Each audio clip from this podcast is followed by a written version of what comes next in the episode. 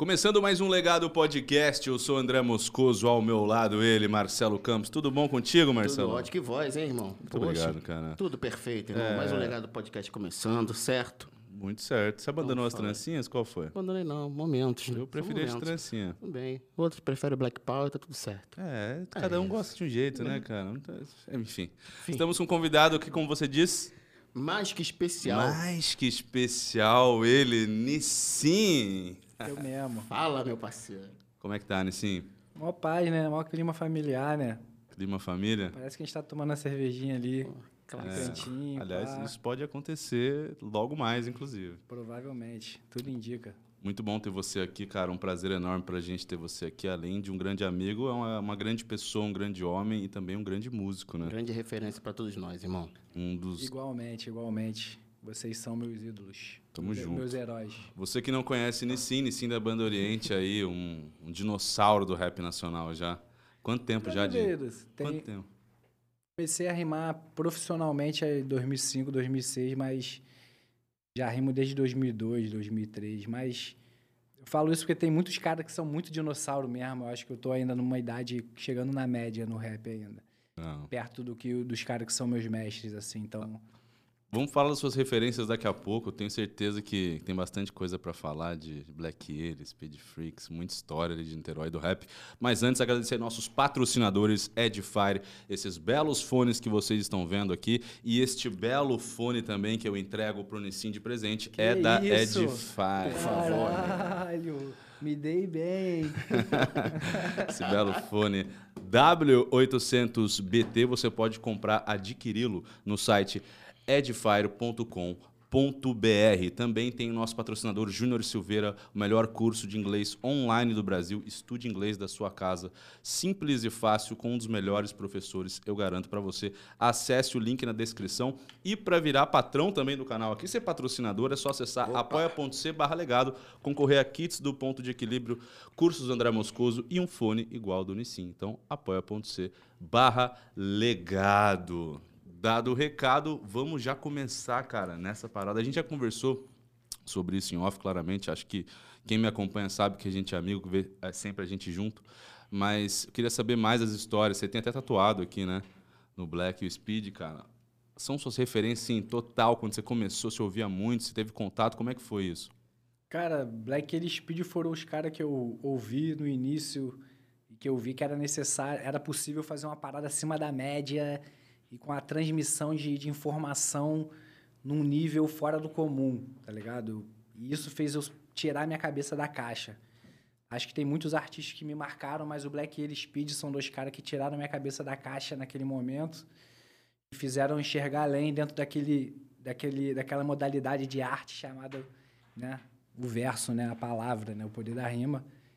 Mas tem muitas grandes referências e principalmente também pelos caras serem de Niterói. Isso, para mim, trouxe um peso muito grande, trouxe uma identificação muito grande, que os caras falavam da praia que eu estava frequentando, falavam da área que eu também participava. Então, isso, para mim, fez com que eu tatuasse os caras. E eu tatuei também porque eu acho que a gente tem que passar nossas referências, entendeu? Nossas referências têm que ser passadas, têm que ser tatuadas, colocadas, estampadas. Nossa história a gente tem que contar, tá ligado? A gente tem um público que segue a gente, que tem a gente como referência, então nada mais justo do que ter os caras no meu antebraço para que todo mundo veja, principalmente no momento que eu tô rimando, né? Que eu tô no ato, né? De fazer a rima, de estar cantando, isso tá sendo exposto ali. E passado para frente aí, abrindo mentes aí, se Deus quiser, aí para frente também. E como é que você começou ali, cara, em Niterói? Você começou, como é que você se interessou pelo rap, cara? Como que foi, assim? Porque naquela época não é que nem hoje, você entra no YouTube e procura os caras rimando. Tipo, da onde que surgiu? Você falou, pô, vou atrás de onde tem batalha, onde começou. Aqueles vídeos que você me mostrou na sua casa lá. Puta, eu vi uns vídeos, cara, muito antigos. Sim, antigo. Magrinho. Onde muito, que era aquilo? Várias batalhas. Não. Niterói, irmão. Niterói, na verdade, eu comecei a rimar pelo gosto da rima, pelo gosto da zoação. Não era uma parada que eu fazia... com a finalidade de me tornar nada, sacou? Eu só tava ali rimando, brincando de rima, zoando com meus amigos. Em Niterói, que é a família Conjuntivite, que posteriormente ganhou esse nome, né? A galera que já era unida antes da gente fazer rap, antes da gente fazer rima. E quando a gente descobriu a rima, a gente começou a descobrir as referências. E aí partia de vários lados, né? Era, na época, muito Dr. Dre, Snoop Dogg, na época o Quintandar, o Black Eyed, Speed estavam numa ascensão muito interessante. O que foi, inclusive, o Quintandar foi o início do movimento, acho que na internet. O primeiro rap que eu ouvi, que se difundiu bem na internet, foi o Quintandar. E a gente ouvia nas músicas falando a respeito da Lapa, das batalhas na Lapa e do hip-hop e papapá. A gente começou a encontrar essas referências na realidade, né? A gente começou a frequentar o movimento. Tem um grande irmão meu, que é o LC, que foi o cara que foi o primeiro da nossa galera a ir. E depois a gente começou a ir junto com ele. E daí deu início a minha história como um MC de batalha, um MC de rap, um MC que conheceu o movimento hip-hop, tá ligado, irmão?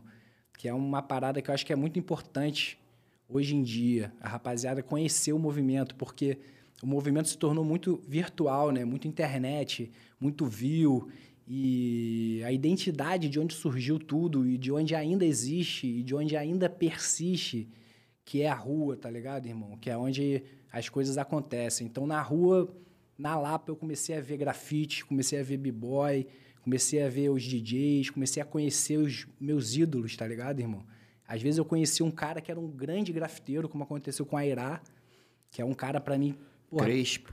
Porra, a Airá Ocrespo, um grande MC, um grande grafiteiro, foi um cara que eu conheci sem saber quem ele era, sacou? E aí, na Lapa, criava-se um ambiente de descontraído de conhecimento, de saber quem a pessoa era. Eu não conhecia o cara sabendo que ele era nada, meu irmão. As pessoas estavam se criando ali. Então, acho que isso trouxe bagagem para mim. Fiquei muitos anos batalhando, uns 8 anos de batalha de rima. Caramba. Fui campeão de várias batalhas, tive uma fase muito interessante. Não tenho muitas batalhas filmadas, porque na época não era muito filmado, né? Rapaziada, não tinha esse recurso. É. E isso fazia com que as batalhas se tornassem muito mais sagradas, porque estava todo mundo assistindo a batalha. Só na memória. É, não estava ninguém preocupado em filmar, entendeu, irmão? Era um outro tempo. Não dizendo que é melhor nem pior, apenas trazendo a importância dessa rapaziada que hoje em dia está frequentando esse movimento de alguma forma, de também ter essa vivência do movimento hip-hop, de ir para a rua, de fazer a coisa acontecer além da internet. De fazer com que a internet seja somente a interface com o mundo, entendeu? Então, acho que daí que comecei a pensar em me tornar porta-voz, que hoje em dia, acho que o Oriente conseguiu expandir nossa mensagem aí da nossa forma, do nosso jeito aí. É, então, mas aí, nessa transição, você tava ali, você conheceu o Chino ali, naquele momento? Cara, era um momento muito fértil da cultura de rua, né, irmão? Então, eu surgi na época das batalhas, que era a Batalha do Real, na época. E aí veio a Batalha do Conhecimento. E aí depois vieram as rodas de rima. Eu também, paralelamente a isso, eu passei com 17 anos para produção cultural na UF. Comecei a estudar na universidade. Massa. E comecei a expandir meu conceito de cultura na prática e na teoria também. Comecei a conhecer também o país através da universidade. E isso fez com que a gente começasse a fazer muitos eventos também, sacou? A gente direcionava muito os movimentos. Muitas vezes as batalhas paravam e aí surgiam outros movimentos, outros lugares, outras coisas acontecendo. E as rodas de rima foi um momento muito importante para o Oriente, que foi quando... era uma junção das batalhas com o momento do início das rodas de rima, foi que a gente acabou se conhecendo. O Chino começou a querer frequentar também as batalhas, já tinha muitas letras, pensou em começar a frequentar as batalhas, entrou em contato comigo. Acho que a gente chegou até a marcar de ir uma vez, ele se atrasou, eu fui, depois ele me encontrou lá. A gente até batalhou esse dia, um dia histórico, mas... A partir desse movimento aí de rua, roda de rima, batalha de MC, rapaziada frequentava, ia junto, rapaziada de Niterói. Então, acabei conhecendo o Chino, eu, o Nobru, nessa atmosfera aí de rua, de evento, de olho no olho, freestyle, bola pra frente. Ah, é muito bacana, Nissin, você tá falando das suas referências, né, irmão? Sou um cara que acompanha bastante ali aquele momento de roda de rima e tal, nas batalhas, né, o Gil, né? As grandes batalhas que tinham ali na Lapa. E essa transformação que você está falando, as pessoas tinham que estar presentes, né? Presencialmente, para poder estar sabendo quem estava fazendo parte, com quem poderia ser feita uma participação, algo de troca, né? E hoje, como você enxerga, assim, essa questão de, tipo, internet, views, pessoas que têm engajamento, tal, é isso, assim, tipo, vou fazer uma participação com essa pessoa, a diferença desse momento de presença, corpo presente, para hoje internet? Cara, eu acho que os caras que estão bombando mesmo, eles são muito reais, tá ligado? Eu acho que os caras que conseguem dominar a máquina do mercado, eles são muito foda mesmo. Não só na questão da internet, da difusão, do entendimento, como também nessa questão do corpo presente, de dar valor aos momentos reais, tá ligado? Essa molecada que eu acho que tá bombando não é à toa, acho que eles têm esse discernimento. Por mais que talvez não tenha tido o ninho e aquele momento áureo, que foi esse momento de batalha de rima na rua, ou muitos também, se pá, até tiveram, muitos viveram isso também, se tornaram isso que são por isso. Mas eu vejo que esses caras que estão bombando, não estão bombando à toa, eles são muito foda mesmo. Tanto nessa questão do corpo a corpo, do entendimento da realidade, quanto também no entendimento do game, de vender a parada na internet, de fazer as músicas de trabalho, entendeu? Não que seja um game, tá ligado? Mas é o sentido da palavra de fazer um negócio, tá ligado? Acho que é assim, cara. Tudo é um game. Você tem que estar inserido sem saber como é que funciona o jogo. A vida é um jogo, no bom sentido da palavra, né? Entendi o que você disse. É um game, sim. E, cara, é legal você falar isso, porque às vezes um cara bombando, mas não é por nada. Assim, o cara sabe fazer, o cara entende o que está fazendo. Você pode não gostar, mas ninguém bomba assim. Sustenta um trabalho, estourar uma é fácil. Agora, sustentar um trabalho, ter fã, ter uma carreira, o cara é bom. Assim, você pode não gostar, mas o cara é bom. Então, a gente tem que se libertar um pouco também de preconceito. Porque eu não gosto, o cara não tem valor. Pô, ele tem valor, cara. Ninguém consegue sustentar uma carreira sem muito talento ou sem entender o game, né? Como você falou. E a internet é democrática, eu acho muito foda isso, cara. Acho muito foda tu lançar uma música e do nada vir um cara lá com uma crítica fodida que você nunca imaginou que... Onde você ouviria isso, meu irmão? Que privilégio que você tem de ver uma crítica sincera nos comentários, sacou? A questão é exatamente isso, é não levar a sério. Se você... Porra, você lançou um lance na internet, é tão democrático que vai ter pessoas que gostaram e pessoas que não gostaram. Provavelmente a grande maioria vai gostar, mas vai ter uma parcela que não vai gostar. Então, esse feedback sincero e, às vezes, até meio escroto, sacou? Acho que tem a sua importância também, se você conseguir despir. E, principalmente, não levar a sério, muito a sério, sacou? As pessoas, eu acho que, às vezes, na internet levam muito pro pessoal, muito... Caralho, a pessoa tá falando isso de mim, olha o comentário. Pô, meu irmão... É a opinião do cara, já é. Bola pra frente, continua fazendo suas coisas, entendeu? Nada muda, pô. Tem que saber lidar com isso. A internet bagunçou, mudou tudo, vai continuar mudando cada vez mais. E a questão a gente... eu fico muito feliz de ver essa molecada aí, essa rapaziada que tá chegando e que já chegou e que já rombou a porta, já... Entendeu? Os caras chegando com esse entendimento de realidade, de game, de dinheiro, de... arte e quebrando tudo nas rimas, os caras realmente fazendo acontecer. Fico muito feliz, me inspira muito e me ensina muito a fazer também o que eu quero fazer aí pra frente. Tem alguém que você tá de olho, assim, que ainda não estourou, mas você fala, esse cara vai ser muito grande, assim, de qualquer gênero musical? Cara... Porque você é um cara que ouve muita coisa, te conhecendo, você tá de olho em tudo, você sempre tá de olho em tudo, né? Ouvindo tudo. Te confesso, assim, que eu tenho que parar para pensar nessa resposta. Posso pensar um pouco e te dar essa resposta um pouco mais. E quem que está mais estabelecido, assim, que você tá vendo a evolução e virou fã também, assim? Essa rapaziada toda eu me amarro, que tá bombando aí, eu curto pra caralho. É o Lennon, acho bizarro. O Lennon é bom, né, cara? Matuê, acho muito, muito bom, excelente. O Orochi, acho muito foda, tá ligado? Acho que o moleque quebra no freestyle também. Papatinho, quebrando tudo, fazendo milhares de produções muito boas, com um monte de pessoas diferentes. Acho que o moleque tá bugando o mercado, expandindo os limites aí de produção. Acho que tem muita gente boa. Se eu começar a falar, né, cara? São infinitas, mas esses são os caras que eu vejo que realmente estão no gás, meu irmão. Ver que os caras estão vivendo isso à flor da pele, 100% everyday, o dia inteiro, 24 horas por dia, e tendo ótimos resultados com isso. Isso eu acho muito importante. Tem alguém, Marcelão, que você está de olho, assim, que você está vendo a crescente? Cara, sempre prestei atenção, assim, o Nissin falou de nomes, assim, que eu vou colocar aqui. São pessoas que trabalham realmente eu digo assim, com o universo da música, né? Você vê o Papato, né? Do Cone, produzindo com o Seu Jorge. Você vê que as pessoas, elas saem, assim, um pouco do nicho do gênero. Convencional, né? É, do convencional, para poder sair, para poder ganhar ali um reconhecimento em outros gêneros e acabam aprendendo e se tornando referências, né? Eu vou aproveitar para te perguntar, Nissin, meu parceiro. Você, fazendo parte do Oriente, você se preocupa, assim, tá dentro do gênero rap? Ou, ao mesmo tempo, você também quer fazer música plural, irmão? Cara, o Oriente, acho que sempre foi plural, tanto em linguagem musical quanto nas ideias.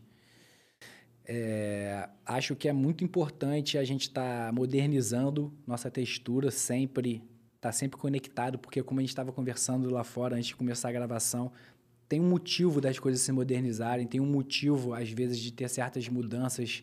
E eu acho que é muito importante a gente estar conectado com as mudanças. Acho que isso que mantém a gente vivo, isso que mantém a gente um aluno sempre. Acredito que o Oriente ele caminha por ambas as partes. A gente está com trabalhos acústicos muito importantes para lançar, como a gente está com trabalhos híbridos, né? Mais eletrônicos, mais pro trap, mais com essa pegada moderna. Estamos trabalhando muito em cima disso. Então, o importante, eu acho que é nunca parar de criar, irmão. Acho que a gente, como artista, tem que se dedicar a isso. A criação, a evoluir nesse sentido da caneta, da criação da música, das batidas e de tudo. Acho que essa é a parada que ninguém vai fazer como a gente vai fazer.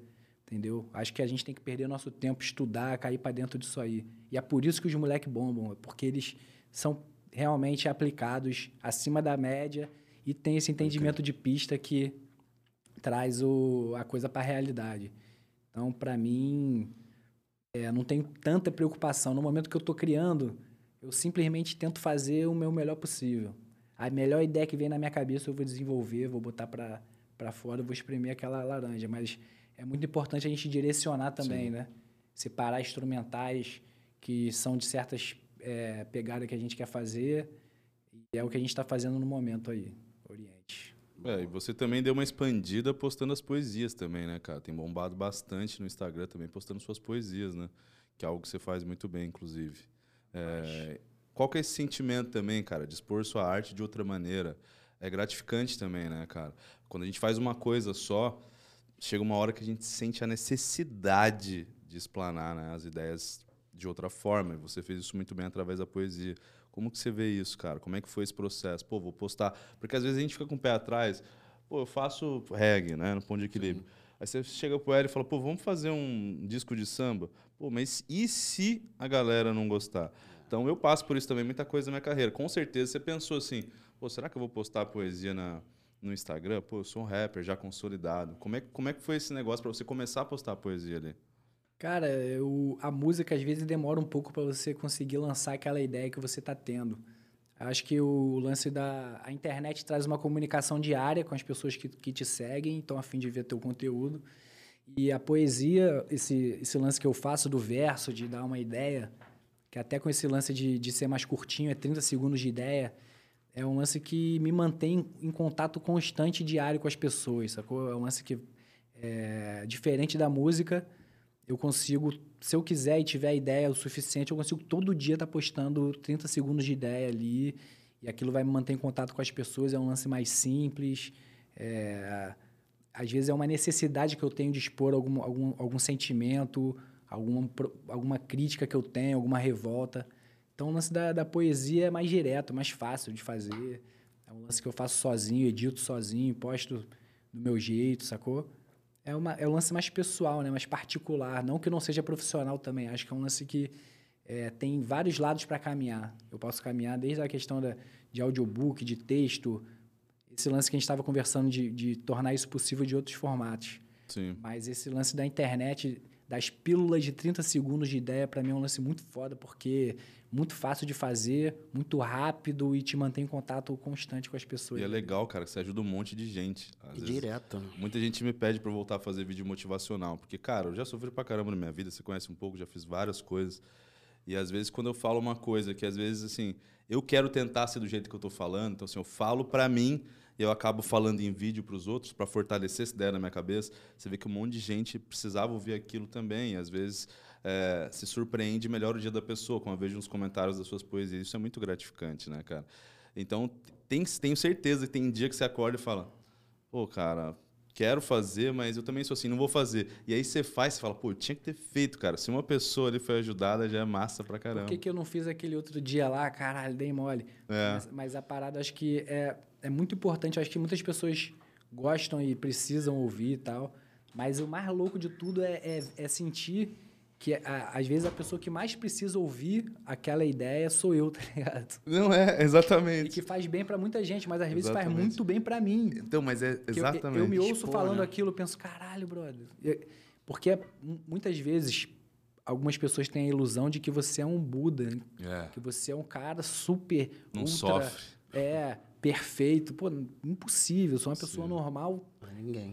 Erro todo dia. Sou malucão em vários sentidos. Tenho que evoluir na minha vida. Agora, às vezes, o que eu exponho e consigo materializar para o mundo é o que eu preciso ouvir também. Então, esse é um lado muito importante e bonito, porque comprova na prática que quando a gente faz alguma coisa para o mundo, a gente também está fazendo por nós, tá ligado? Exatamente. Acho que essa é a linha da vida, das ações da vida. Tudo que vai e volta, às vezes, mais rápido do que a gente imagina. Sabe o que eu te falar, cara? Tem muitos vídeos que eu faço, como eu falei antes, você falou agora, que a gente precisa ouvir, né? Então, a gente está lendo uma parada, lendo um livro, lendo alguma coisa, dá uma ideia de fazer um vídeo ou fazer um story, sei lá, e ajuda a galera, né? A galera fala, pô, que legal. Não, cara, tô fazendo aquilo também porque eu tô lendo aquilo e querendo aplicar aquilo.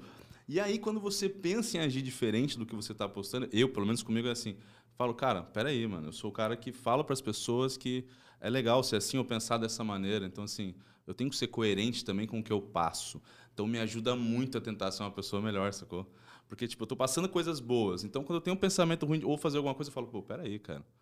Eu passo para as pessoas. Então, o mínimo que eu tenho que fazer é me ouvir. Porque se a pessoa me ouviu, eu falei. O ouvido mais perto da minha boca é o meu, cara. Então, assim, se eu não ouvir, não entendi...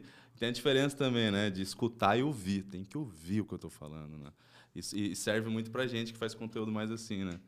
Muito legal. Muito legal. A questão de poesia, né? Que ela tá sendo... Você tá discursando.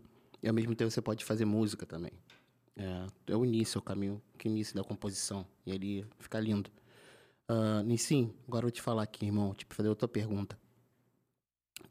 Shows, irmão. Essa pandemia, essa correria, a gente que esteve em palco muitas vezes juntos, viajando no mesmo ônibus, fazendo a galera, porra, vibrar com as nossas composições. Fala aí, o que você está esperando pro retorno dos shows? Pô, quanta história, né? Oriente, Ponto de Equilíbrio, né, irmão? Mano. Esses dias eu estava vendo um vídeo lá do Planeta Atlântida, muito bacana, gente, que é muita história. Quebrou tudo no palco, irmão, quebrou tudo no palco, aquele festival foi demais, mano. Muito demais, sempre bom estar com o Ponto de Equilíbrio. Recíproco, irmão. Sempre bom ver o show do Ponto de Equilíbrio. Para mim, um dos melhores shows de reggae nacional da história. Acho que às vezes é difícil até... A gente, quando está dentro do nosso negócio, a gente tem a visão da grandeza da parada. Sim. E, porra, saiba que para mim isso é muito especial mesmo. Muitas músicas do Ponto eu me identifico assim de uma forma absurda, tão constantemente na minha vida aí. Lance da volta de show, né, irmão? Porra, o que você espera, né, irmão? Assim, espero que vai ser uma porradaria do caralho, né, irmão? Vai ser uma loucura, porque a galera tá doidinha pra sentir essa sensação de novo, né? Dessa experiência de palco, essa experiência de liberdade, de aglomeração sem culpa, de poder ouvir música, gritar. Acho que vai ser uma volta histórica. Aquele ao vivo, né? Vai ser uma volta histórica, vai ser uma parada que, como tudo que a gente tem visto aí nesse último ano, coisas que a gente nunca viu, isso vai continuar, acho que durante um tempo, até tudo se normalizar. Acho que a nossa parte da sociedade, né? Os artistas, os músicos, galera que trabalha com isso, produção, hold, iluminador, é a galera que, porra, se ferrou muito com isso, de um jeito que nem, não tem auxílio para nada, não tem nenhum tipo de plano para essa galera, né? Então, acho que vai ser uma volta muito emocionante também nesse sentido de subsistência da nossa classe, sacou? Subsistência dos nossos trabalhadores, das pessoas que sustentam sua família assim, que estão passando um perrengue que a gente nem tem ideia às vezes, tá ligado? Então, acho que vai ser uma volta histórica. Tanto para o público quanto para nós que estamos do outro lado da moeda. E mal vejo a hora de poder fazer o que a gente mais ama, né, irmão? Pode crer, irmão. Cantar de novo com um ponto de equilíbrio aí, invadir o palco de vocês. Ixi, Maria, cara, eu vou até me abster de comentários sobre essas gigs aí. Deixa eu falar. Vocês estão segurando as músicas por causa da pandemia, é isso? Porque, cara... Já escuto guia há 2 anos aí de música porrada do Oriente. Você que tá assistindo, vem porrada por aí. E vocês estão segurando, estão na cordinha ali, puxando. Qual vai ser, cara? Fala a real. É porque a gente tá com um projeto acústico que tem muitas participações, né, cara? A gente tá querendo gravar todo mundo de uma vez só. Então, para gravar agora, tá meio esquisito ficar unindo equipe. Quero nomes na mesa. Quero nomes. Ah, tem a Lorena... Tem o Nat Roots, tem o Ferrugem, tem maior galera, 3030. Rael. Projota. Acho que tem muita coisa boa. Tem coisa boa, eu não. Tem muita coisa boa. Tem muita participação. Então, para juntar todo mundo agora, tá sendo meio complicado. A gente tá preferindo maturar os próximos sons, essa outra textura que a gente tá trabalhando muito em cima agora, que é textura mais híbrida, mais eletrônica, mais verso, quer reencontrar um pouco também do nosso início e nessa textura mais atual. Então, tem alguns outros motivos por trás, assim, que a gente não está gravando os vídeos, mas os principais são esses aí. E te falar, cara, eu acho que o Nobru é um cara muito bom para essa questão híbrida, né, Marcelão? Porque é um multi-instrumentista. Qual que é o peso que o Nobru tem nessa produção do Oriente, cara? Porque é um maestro, né? É, o ouvido absoluto, né? É muito bom, né? Aquele cara que se você fala uma parada besta, assim, ele fica até te olhando, você fica até com vergonha, você fala, caralho, eu sou um ignorante. Mas o moleque é um monstro, ouvido absoluto, maestro, impecável, né? Quando ele se dedica à faixa, a parada, na minha opinião, fica impecável em todos os quesitos. Então, para mim, é um monstro, é o nosso diretor musical, nosso oráculo musical, uma pessoa que faz muita diferença quando tá junto e faz muita falta quando não tá junto. Então, Nobru aí é nosso monstrinho. E eu acho que nessas produções mais híbridas ele vai saber fazer como ninguém, né, cara? Monstrinho. Como ninguém. O que ele não aprende na música, né? O Nobru, para quem não sabe, ele é multi-instrumentista do Oriente, então tudo que ele se aplica quanto a instrumento, ele aprende. O primeiro instrumento dele foi o violino, muito novo. Então, ele é o nosso diretor musical, ele que fez, por exemplo, os instrumentais de Praia do Rosa, de Mandona, de muitas músicas nossas aí que correram bastante o Brasil. Então, para mim, é um monstro aí da música. Como foi a composição de Praia do Rosa, cara? Você lembra o momento que você criou? Lembro perfeitamente. Conta aí. Foi uma explosãozinha de ideia, assim. Eu tava na Praia do Rosa já há um tempo, tava lá no Pico da Tribo, lá no último quarto, lá de cima. E a gente montou um home studiozinho naquele quarto, eu, Chino e Nobru, para criar algumas músicas, para criar esse acústico, inclusive, que saiu essa música. Olha... E aí, um dia eu sentei com o Nobru, assim, em volta de praia, energizado, na mó vibe boa. Falei assim, faz um instrumental aí que eu vou fazer uma música agora. Aí ele puxou, tonanandã. Mas nem era ainda, porra, aquilo tudo, né? Era um lance bem simples. Eu já comecei a escrever a letra na hora no celular, fiz a letra, aquele início ali em 10 minutos, cara. 15 minutos, escrevi aquilo. Aí, deu 15 minutos, ele parou de tocar. Eu parei de escrever, aí depois a gente só foi continuar a música maior tempão depois. Aí foi assim que a gente pariu, né?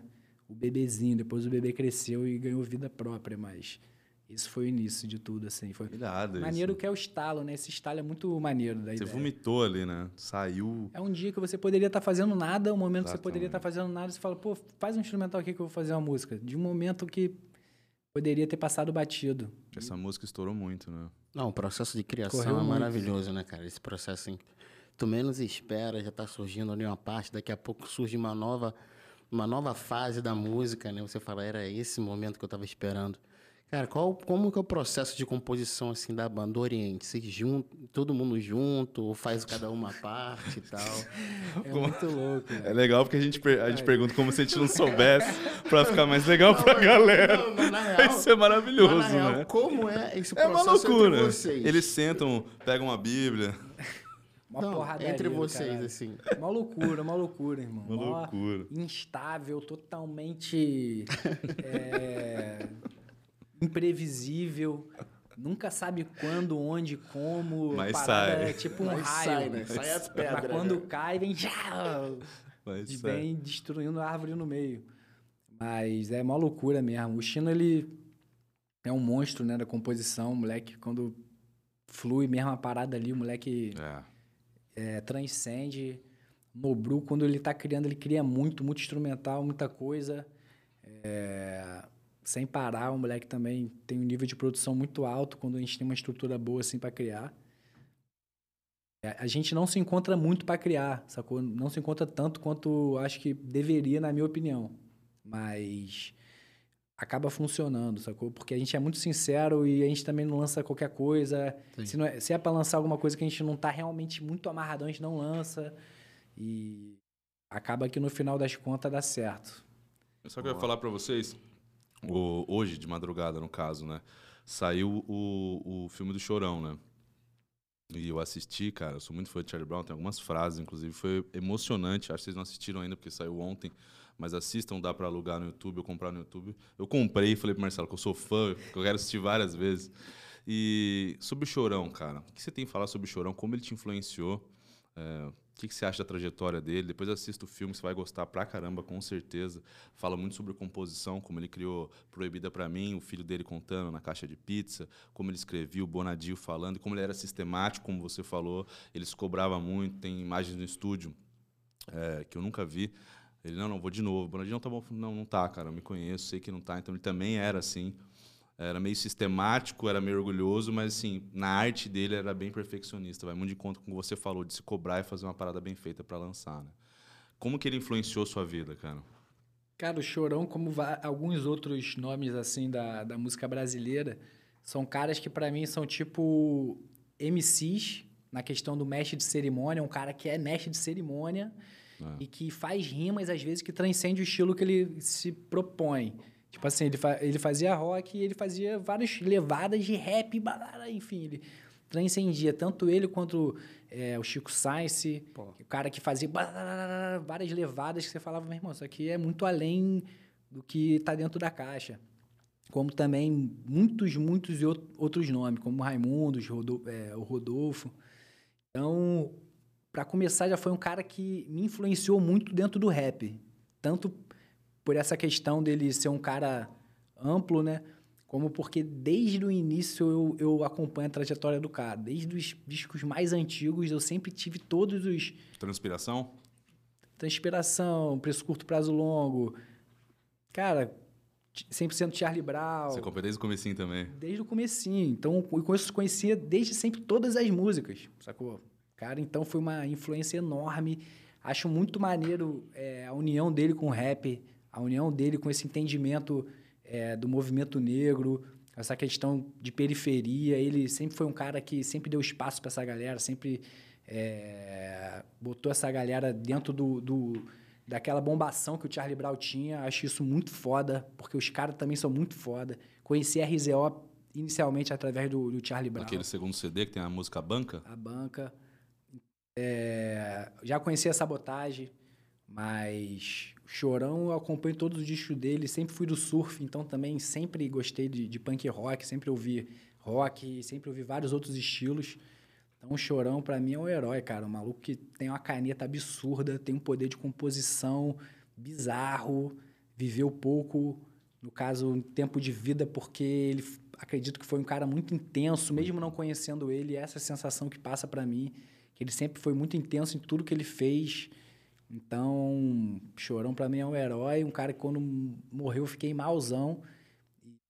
Depois de, assim, na mesma semana que ele morreu acho que numa segunda ou numa terça, a gente ia tocar em Santos. Não me recordo se era sexta ou sábado. Caramba. E era no dia da ia ter um encontro lá na pista? Na pista de skate de Santos.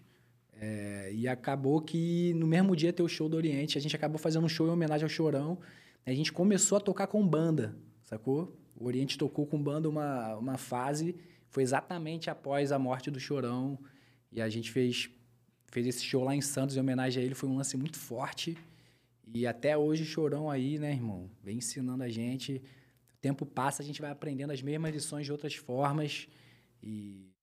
tá aí, não deixa o mate engolir. É massa porque vocês cantam no show também, né? Tipo, sempre, Charlie Brown sempre. Eu já cantei, inclusive, com vocês, Charlie Brown, que é um dos momentos, assim, mas cantar com os meus amigos, Charlie Brown. Então, eu tinha certeza que tinha influenciado. Você vai gostar muito desse filme, cara. Ontem eu me emocionei vendo o filme. Cheguei e falei pro Marcelão isso hoje. É uma referência pra todo mundo, né, cara? Criou um rombo, né? Não é uma lacuna, um rombo, assim, no mercado. Quando a gente fala de Charlie Brown, não existia mais essa banda. Espetacular, né? Show ao vivo, tive a oportunidade de tocar ali no Clube do Palmeiras, ali com o Charlie Brown, ponto. A expressão dos caras, meu irmão. O que os caras têm de público fiel, irmão. Era uma parada, assim, de show. É uma coisa falar, assim, né? Acompanhamento ali do público. É engraçado você falar isso, que ontem no filme, desculpa te cortar, o Nova virou e falou assim, que um dia ele foi cantar com o Chorão, subiu no palco, aí ele olhou assim e falou, pô, tinha uma molecada na frente, assim. Aí eu fui no vídeo dele e falei... você é a Xuxa do rock. Não, exatamente. Um público muito fiel, cara. Que você vê assim, você fala, nossa, e realmente é muito bom na caneta. E a banda em si, né? Também. Conjunto ali. Conjunto da obra muito bizarro. Bizarro. Champignon era assim. É, os beatbox do Champignon com aqueles baixos. É. Um beatbox, aquilo ali, aquela levada do Chorão, aquilo ali, porra, praiano. E é um lance que eu não falei, né? A gente surgiu muito da praia também, né, irmão? É. É, eu participei dessa questão do movimento do hip-hop no Rio de Janeiro e no Brasil, de alguma forma, mas a minha criação, assim, foi praia. Então, era rima em luau, entendeu? Era rima falando a respeito do mar, da natureza, sacou? Então, essa identificação, né? Niterói, Taquatiara, Santos, é muito grande. É um lance que a galera se identifica muito, até a própria galera de Santos com a própria galera de Niterói. Acho que é uma galera que... interage muito bem, então ainda tem esse atenuante, né? O Oriente surgiu da praia, a gente é praiano, até hoje é onde a gente frequenta quase todo dia para manter a nossa saúde em dia. Então, a conexão vem do mar, né? O escritório é na praia também. Você não chegou a cantar com ele no mesmo palco, não? Cara, a gente ia cantar, acho que pouco tempo antes dele morrer. Aí, um show em Curitiba que acabou sendo cancelado. Caramba, cara. Agora, puxando esse gancho do mar aí, pra quem não sabe, você é um surfista de bodyboard, né? Pega altas ondas, inclusive, Nissin é brabo. Nossa. Cara, o que é? É um vício, cara? Todo dia você cai no mar, você tá acompanhando o mar, é um cara que realmente gosta, acorda cedo pra isso, tipo assim, o seu lifestyle é esse, não é que você gosta de postar no Instagram, seu lifestyle é esse, quem te conhece sabe disso, você gosta de estar no mar, né? O que isso representa pra você, cara? Cara, eu acho que o mar, quando você tem esse hábito de acordar cedo, de surfar. Eu gosto de surfar 0 hora, né, irmão? Gosto de acordar 4h30 da manhã, 4h40 da manhã, quando tem onda boa, chego na praia antes do sol nascer escuro ainda. Não, e não só na praia, cara, porque também já vi você no sítio acordar para ver o sol nascer. Tem uns rituais assim, né? É, mas o mar, ele me puxa muito para esse lifestyle, porque você tá dentro d'água, independente se é no bodyboard, se é no surf, se é no bodysurf. Esse hábito de estar no mar cedo, surfando, vendo o sol nascer, traz vários tipos de prazeres para sua vida. Acho que o lance do acordar cedo tem a energia do prana, né? A energia da manhã é uma energia muito forte, muito densa, muito saudável. Os animais acordando, a natureza acordando.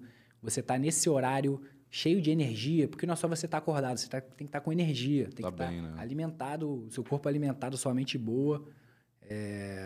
Quando você está bem nesse horário e fazendo um esporte como o surf, seu nível de saúde e de blindagem vibracional, você está blindado energeticamente, a sua vibração para o mundo se torna uma parada muito absurda. Não tem como explicar em palavras.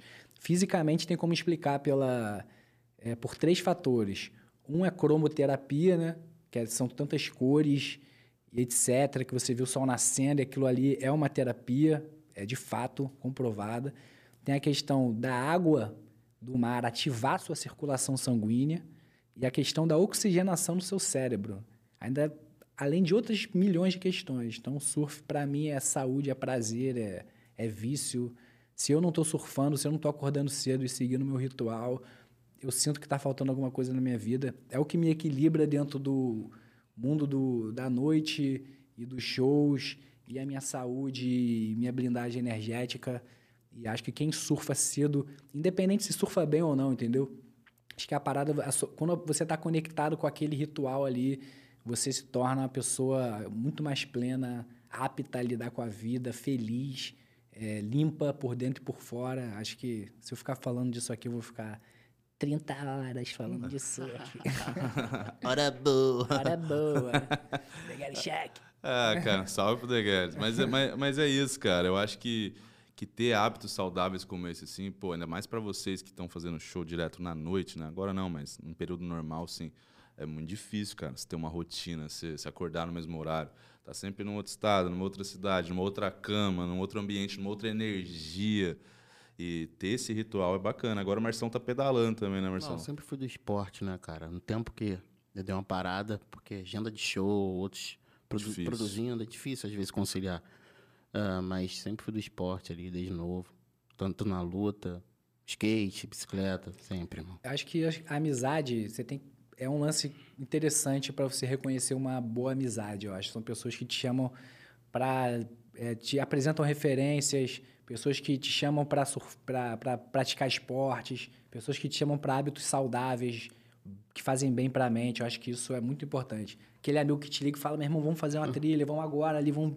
Papapá, pô, vamos fazer um surf cedo, vamos dar uma nadada, vamos fazer uma aula de luta. Eu acho que esse tipo de amizade é muito importante para a nossa vida, para manter a nossa sanidade mental, que é algo cada vez mais distante da nossa sociedade, né?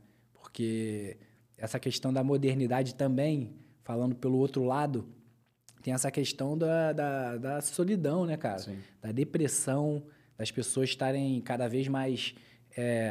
se distanciando de quem está perto, aproximando quem está longe, mas, ao mesmo tempo, quem está contigo ali, a pessoa não está vendo. Eu acho que existe um processo social de depressão coletiva, sacou? Que é o lance das pessoas não estarem sendo felizes. Não existe felicidade. Então, existe uma depressão coletiva em que as pessoas acham que é normal aquele processo. Então, acho que... Nem sei porque eu comecei a falar isso, mas é isso. Não, cara, continua, pô, vai, continua. Tava tão bacana, tava tão legal. Mas por que eu tava falando disso mesmo? A importância de estar praticando um esporte, alguma atividade física. Porque o Marcelo puxou que ele sempre foi do esporte, eu falei que ele tá pedalando, e no dia que ele pedala, quando ele pedala, eu vejo, cara, que ele tá muito feliz, assim, ele sai... endorfinado. Né, é, e aí você puxou que é legal ter amizades que te puxam pra esse tipo de coisa, né, cara? Eu fui tão longe que até esqueci de onde eu vim, né? É, foi e acabou fumando. Mas acabou. É esse lance de liberar endorfina, felicidade, suar, botar pra fora, porque é isso que eu tava falando. Gira, seu corpo gira, entendeu? Gira em que sentido? Você sua o que você consumiu ontem, você bota pra fora, seu metabolismo começa a funcionar. Você oxigena teu cérebro, sua circulação ativa. Tudo isso tem processos mentais muito importantes para a gente, energéticos, de regeneração e de ativação de campos do nosso cérebro que às vezes estão repousados, tá ligado, irmão? Faz bem pro corpo e pra alma, né, cara?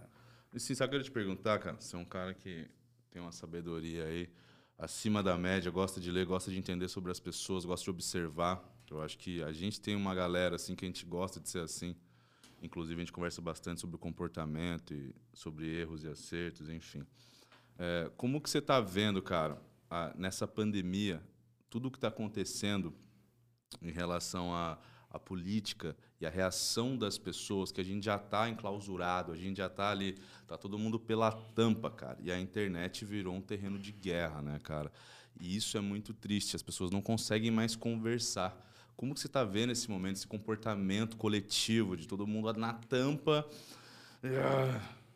É, o brasileiro, ele... Gostei do... Essa voz do meu ouvido. E, calma lá, amigo. Você gostou? Vou falar bem pertinho.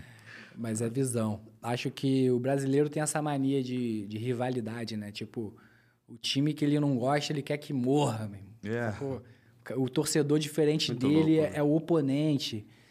E na política é a mesma coisa. Acho que os caras, eles se veem como inimigos. Acho que a política, para funcionar, existem dois lados, ou três, né? Inicialmente, né? Que é centro, esquerda e direita, que acredito que deveriam juntas lutar em prol da democracia, em prol da sociedade, né? Acho que o que acontece hoje são jogos políticos dentro dos congressos, das câmeras, em que às vezes uma ação ou uma lei interessante, alguma coisa que vai favorecer a sociedade, que é, sei lá, um exemplo, que a direita quer implementar, a esquerda não vai votar, sacou? Pode ser o que for, pode fazer o bem que for para a sociedade, eles não vão votar porque eles não vão passar uma ação que é do lado oposto. Dá essa moral, entre aspas. É, aí quando a esquerda também para a direita faz a mesma coisa. Uma então, birrinha. Existe um jogo político que eles ficam ali jogando enquanto o tempo está passando e o povo se fudendo, sacou? E aí fica o povo abraçando essas disputas como, sabe, como bobo da corte. Fica ali que nem uma besta xingando os outros na ceia de Natal, sacou? No jantar de família, brigando por causa desses caras que são um bando de ladrão, safado, ao invés de estar, o quê? Se unindo para mudar alguma coisa. Aí acha que mudar alguma coisa vai mudar o planeta de uma vez. Não, começa a mudar dentro das pequenas atitudes, que é, por exemplo, lidando com a diferença. Por exemplo, perfeito, ajudando alguém que precisa. Por exemplo, vendo um projetinho legal ali, social, que está ajudando alguém, dando a moralzinha que pode. É assim que a gente muda o mundo. A gente pode mudar o mundo muito pouco, mas são pequenas atitudes muito relevantes que, no final das contas, vão dar grandes atitudes, sabe? Para a gente chegar a grandes atitudes, são várias pequenininhas. Então, acho que o que existe aí é uma cegueira e uma estratégia muito bem montada de colonização mental, né? De dividir para conquistar. Então, eles já estão divididos e estão conquistados. Acho que enquanto a galera ficar nessa disputinha aí, vai estar só reproduzindo o comportamento que eles querem que a gente tenha, continuando colonizados mentalmente a serviço de vossa realeza imperial. Seja lá quem for o presidente, seja lá quem for o dono da bola no momento. Pode crer, mano. Você tem um som, inclusive, que chama Brasil Colônia, não é? Tem um que é até quando Brasil Colônia e outro Brasil Colônia que tem participações pesadas aí. Que é o Cid, né? O Cid, o Santi, o Brasa e o Gog. Ixi. Mas esse som, por exemplo, a gente não fala de lado nenhum, sacou? É um lance que eu busquei muito, não cair nessa narrativa, morrinha política. Acho que a gente tem que se ajudar, irmão. Acho que o cenário que a gente vive é muito precário e a galera tem que parar de ficar nessa babaquice na internet, se xingando, se odiando por causa de A, B, C. E ao invés de ir lá na página do cara lá xingar ele, vai lá na página de alguém que tá fazendo alguma coisa boa e fala alguma coisa boa, pô. Incentiva alguém que tá precisando ao invés de xingar alguém, sabe? Cancelar. Aprende com o erro do cara que tá sendo cancelado ao invés de cancelar ele, pô. Vai lá, ir lá dar mensagem de ódio. Isso fala muito mais sobre as pessoas, né? Isso fala muito mais sobre as inseguranças das pessoas. Por isso que a gente não pode levar a sério muito a internet, sabe? A gente... Tudo tem que ser levado a sério, mas na sua devida proporção, para não afetar a nossa saúde mental, né, irmão? E afeta, né, cara? Quem se deixa levar, afeta bastante. O brasileiro trata o futebol como se fosse política, a política como se fosse futebol, né, irmão? É, mesmo torcida organizada, né, cara? É um contra o outro. Impressionante, Marcelão. O Brasil é assim, né, cara? Tem lados... divergências e as pessoas não conseguem escutar umas às outras, né? Isso é preocupante. Não, cara, tá uma guerra. Esses dias eu parei e falei assim, deixa eu ver o que tá acontecendo aqui, né, cara? Eu parei para ver análises políticas, vídeos que eu tava atrasado, né? A gente tá na correria. Meu irmão, os comentários é cada vez pior, cara. Sim, nego abre um chat ali de um comentário, assim, 120 comentários, uns dois discutindo por comentário do YouTube, falando nada com nada, e um monte de gente dando like nos comentários. Eu falei, cara, galera... Mas isso é uma camada, desculpa te interromper, mas isso é uma camada muito pequena da sociedade, que vai lá na internet e fica comentando, discutindo. Curtindo. Essa é a camada mínima, porque os trabalhadores mesmo, os caras não têm nem tempo de ficar na internet mesmo. Para ficar lá no par, respondendo, xingando, isso daí é uma camada que não representa nem um sobre 100 dos brasileiros. É, mas é uma camada que se também tivesse engajada, claro, poderia estar compartilhando coisas boas, porque é a galera que está na internet, né? Exatamente, mas essa parada, acho que a internet... Você vê que quando a parada funciona, a galera, os políticos dão passos para trás e isso, pelo menos naquele momento, muda, né? Mas depois de... É tão, tão frágil a nossa organização, né? Que depois de, por exemplo, os caras aumentaram a passagem lá, aí movimento, isso, aquilo, foi e baixou a passagem. Porra, deu um ano, a passagem já estava muito mais cara do que aquilo, né? São, acho que às vezes parece que são... momentos que culminam, né, esses tipos de ações, mas depois aquilo repousa de novo. O Brasil funciona assim, brasileiro. Um ano antes da eleição, 3 anos depois da eleição. Tipo assim, é 1 por 3, né? Um ano antes da eleição, meu irmão, tá tudo certinho, caminhando, obra, trabalhador, funcionário público não trabalhar, ganhou outro ali, esquece, mais 3 anos de... Aí, ano de eleição, dale... Mas é isso, Brasil Colônia. O Brasil sempre foi uma colônia. O Brasil ele não atingiu ainda sua independência. Acho que é um país que não foi descoberto por Portugal, um país que sequer ainda foi descoberto. Acho que tem muita coisa ainda para a gente caminhar. Um país que sempre foi explorado, sempre foi deixado à margem, de lado pela colônia, sempre foi subjugado. Um país que, na sua história, carrega isso. Um país que recentemente aboliu a escravidão, que é muito recente, se a gente olhar nesse ponto de vista. É um país muito retrógrado, é um país que sempre é o último a conseguir, por exemplo, passar por algumas questões que o mundo inteiro passa em questão de evolução, como a escravidão, foi um dos últimos países da América a abolir a escravidão. Mas é um país que eu amo muito, irmão. Um país que eu não me vejo morando em outro lugar. Não moraria em nenhum lugar dos Estados Unidos. Um lugar que talvez eu conseguisse morar, sacou? Conseguiria morar, seria o Havaí, mas mesmo assim, cara, eu amo muito isso aqui, amo muito o povo brasileiro. Acho que faz muita falta esse calor. Quando você, por exemplo, vai surfar lá nos Estados Unidos, sei lá, na Califórnia, as pessoas saem da água e já vão embora, sabe? A pessoa não tem resenha, não tem aquele lance mais divertido do brasileiro. O brasileiro é muito incrível, cara. O povo brasileiro, a natureza aqui no Brasil é demais. Acho que é incomparável, um dos países mais foda do mundo. E mesmo eu tendo essa visão, que é uma visão histórica, né? Uma visão que parece que é pessimista ou reclamona, não, é só a realidade, cara. É a realidade. Mas eu acho que a gente também tem que exaltar essa parte boa do brasileiro aí, porque senão parece que a gente só tá atacando pedra na nossa bandeira, né, irmão? Jamais. O Brasil né, é maravilhoso, cara. Um país rico. Tá judiado, né? No Brasil, se não fosse Taquá, cara, você moraria onde? Ubatuba da vida?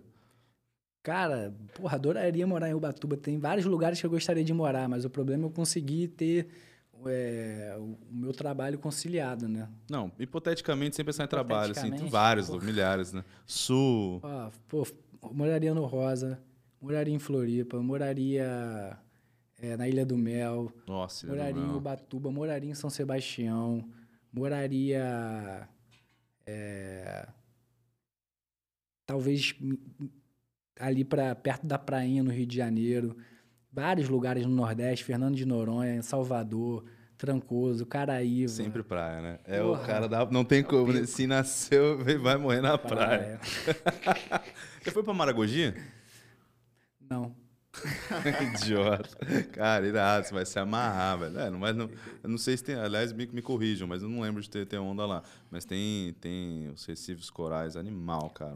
O surf é um lance que faz eu querer muito ir pro lugar. Imaginei, mano. Mas eu também tenho que conhecer muitos outros lugares que não tem surf. Cara, o Brasil é muito... Puxando que o Brasil é muito irado, né, cara? Muito grande, pô. Que isso, cara. Você vê, é um país continental. É um país que... porra, se você pegar a Europa, daria quantos países, né, no Brasil, né?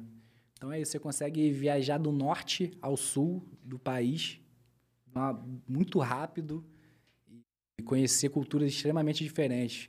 Por exemplo, esse ano eu saí de Noronha e fui para Santa Catarina. É.